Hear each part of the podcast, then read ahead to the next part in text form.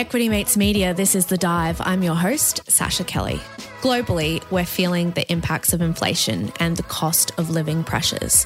In the UK, inflation is at 9.9%. In the US, it's 8.3%. And in Australia, it's 6.1%. And the August number is imminent. Cheryl Casone is covering the numbers for the August CPI. Right to you, Cheryl. 8.3% is the year over year number. Britain's inflation surged to its highest yearly rate since 1982 in April. Inflation hitting 6.1%, the highest rate since 2001. And while these inflation numbers can seem esoteric, you know, what does 6% mean? What does 9% mean? The results are pretty devastating. 9% inflation means that prices are up 9%. Or put another way, your money buys 9% less. And as a result of this, we're seeing strikes from unions all across the world airport workers in Germany, teachers in Norway, air traffic controllers in France, mine workers in Mexico, childcare workers in Australia.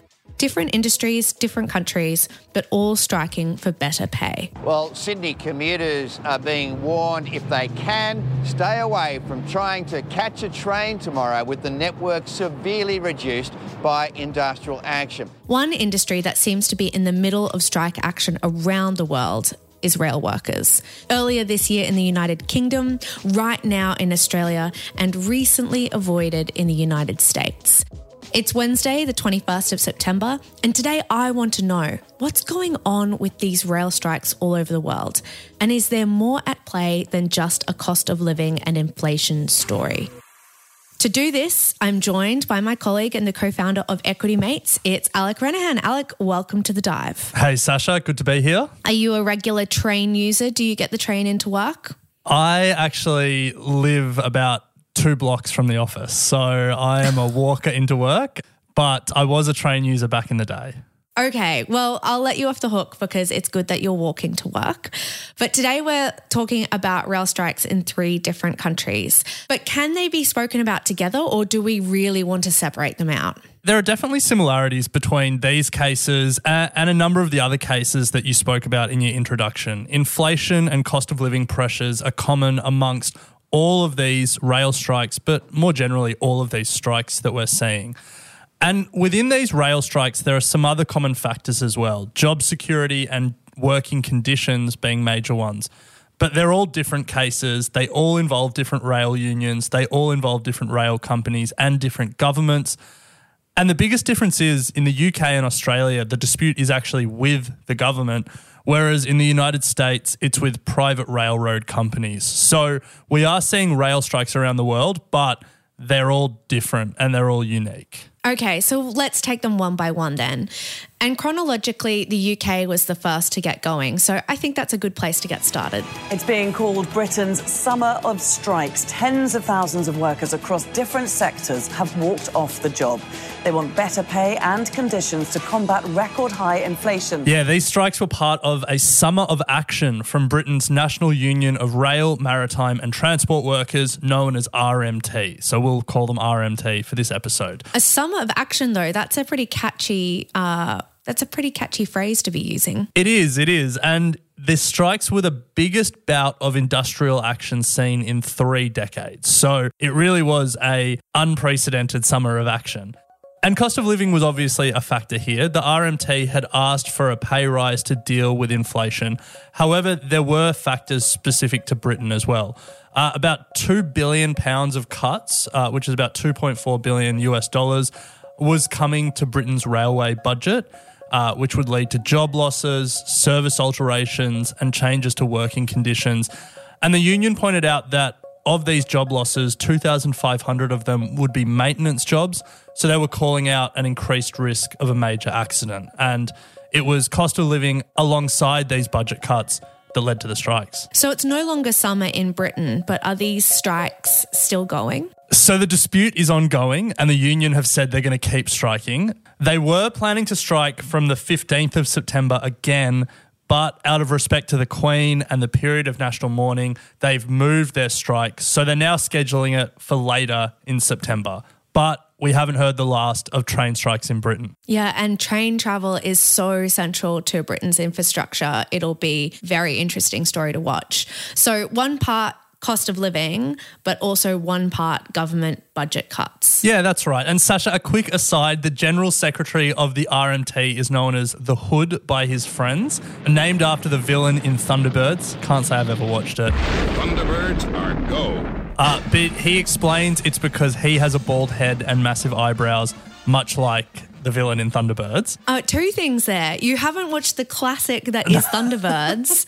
this is shocking to me. But also, if you've got friends like that, who needs enemies? I mean, I don't really want to be having that Uh, kind of nickname. I think it's all I think it's all a bit of fun and as someone with a bald head and massive eyebrows, I can sympathize.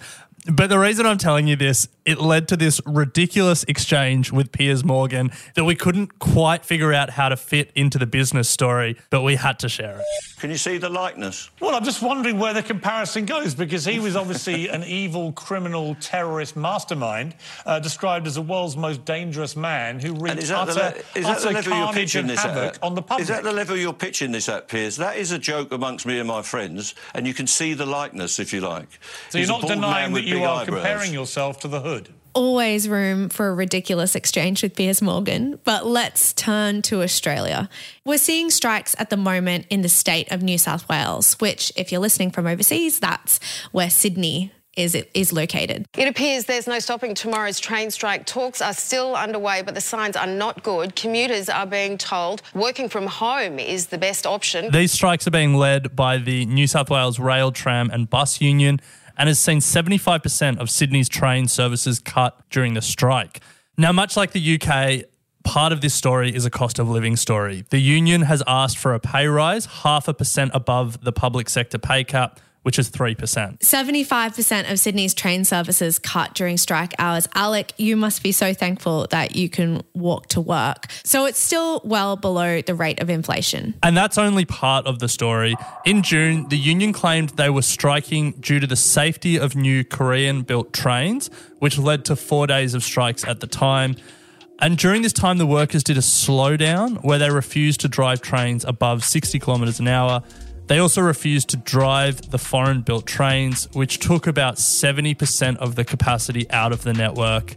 Now, these trains met the standards of the national government regulator, but fell short of union standards. Now, that strike ended after the New South Wales government pledged about a quarter of a billion dollars to address their safety concerns, but the strikes have continued beyond that because of cost of living pressures. So, Alec, we've covered the UK and Australia. Let's take a quick break and then afterwards head to the US, where President Biden had to step in to avoid a strike, at least for the moment. Welcome back to The Dive. Today we're looking at rail strikes in the UK, the US, and Australia, and asking if it's a coincidence that we're seeing these strikes across three different countries. Alec, we've already talked about the UK and Australia. Let's turn to America. What is happening there? Well, as we said earlier in this episode, Sascha, unlike the UK and Australia, where rail workers are disputing with the government, in the US, the dispute is with private rail companies. And it's important to note here that America runs on rails. About one third of freight moves by rail, second only to trucks. And estimates were that a strike would have cost the US economy $2 billion every day. And that's an important caveat because a strike was narrowly avoided. Yeah, narrowly. It took an all night negotiating session led by the US Secretary of Labor and reportedly a late night call in from President Biden. But the companies and the unions did find agreement that avoided a strike, at least for now. At least for now, that's ominous. Yes. Now, in the UK, it was about budget cuts. In Australia, it was about safety concerns. Were there other factors at play in the US, or is this just about inflation and cost of living once again? So, like the UK and Australia, cost of living and inflation were the backdrop to this all, but there were local factors at play here as well. Now, one thing to know about railroads in North America in the past 10 years, they've been surprisingly great investments. And you wouldn't have picked that for an industry that's been around for 150 or so years. I don't know. Monopoly players will always beg to differ. True, true. I do take a lot of my investing advice from Monopoly. So, um, Do your own research, obviously. utilities bad, railroads good, hotels great. oh, yeah, the best. But railroads have got incredibly efficient over the past decade or so, and they're now just profit machines. There are seven major railways based in the US and Canada. Together, they had a combined profit of $27 billion. A decade ago, this was $15 billion. So they've almost doubled their profit in a decade.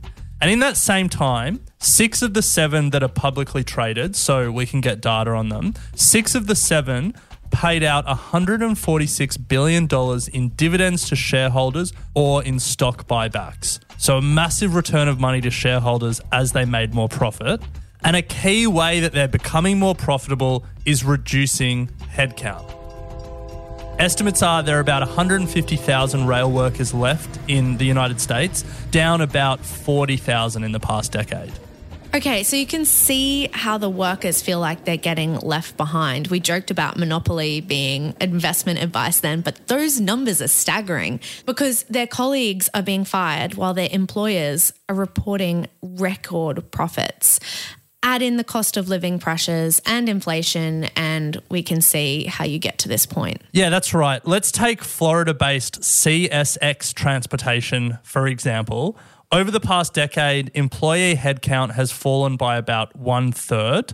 And this has helped the company become more profitable, and its share price is up almost 300% in the past 10 years. I mean, surely, Alec, these companies could have given their workers a pay rise. Surely. To be clear, they have. At the four Okay. biggest American railways, pay and benefits per employee increased about 26% over the past decade, which is slightly ahead of inflation. Yeah, and it's still not quite the doubling in profit or quadrupling in share price that the companies have enjoyed. It, you're certainly right, Sascha. It is definitely not that. And we should be clear that many of the workers' complaints aren't about pay per se, they're also about conditions. A key reason why railroads have become so profitable in the past decade uh, has been this concept of precision scheduled railroading. Or PSR. And Sascha, we want to keep this less than 15 minutes, so pull me out if I go too deep. But in a nutshell, railways used to only focus on moving full trains. Now they're focused on keeping the trains constantly moving, regardless of how full they are or how many rail cars they're pulling. This has been great for railroad profits because these assets are being utilised all the time, but it has resulted in punishing schedules for the workers. Having trains move 24 7 means railroad workers need to be on call 24 7. When I was researching this story, one deal point really stood out to me. One that really showed how different workers in the US have it to the UK and Australia.